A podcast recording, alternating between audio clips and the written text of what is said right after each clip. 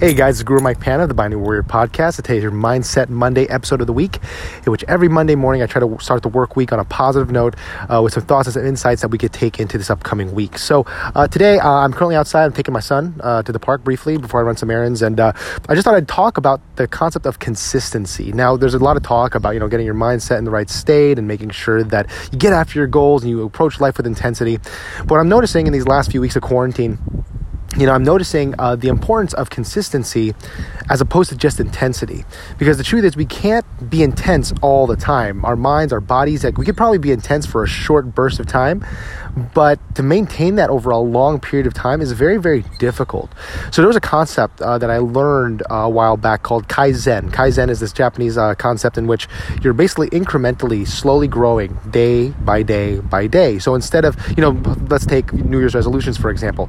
If I'm in a position where, you know, I want to start the new year off right and I usually try to attack those goals right away, you know, most people, 90 or so percent of people tend to fall off the wagon weeks into it because they can't maintain that consistency for that level of time. It's just very, very difficult.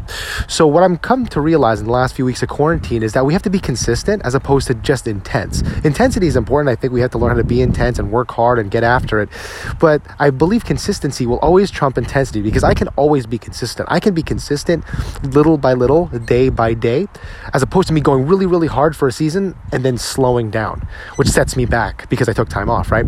So this week, as we go into this week, let's keep that concept of consistency powerful, right? Let's try to keep that concept of consistency um, in the sense that if I'm trying to get in more shape, lose some weight, all I basically need to do is just simply do something a little bit day by day. If you're an individual who's never been really healthy or a person who's never worked out, for instance, you don't want to go out and aim to run five miles your first day or do uh, 500 squats or push ups. That's impossible. You couldn't really do that on the first go or the first week. What you want to do is do little bit by little. So again, that Kaizen Kaizen concept. Maybe consistently do maybe five push ups a day, five squats a day for a week. That's possible. That's very, very doable for most people. And then you add on 10 of each and then you maybe add in a little bit of a walk around the block, and then slowly it adds up. It doesn't seem like a lot in the beginning, but because you're consistent, it all eventually incrementally adds up.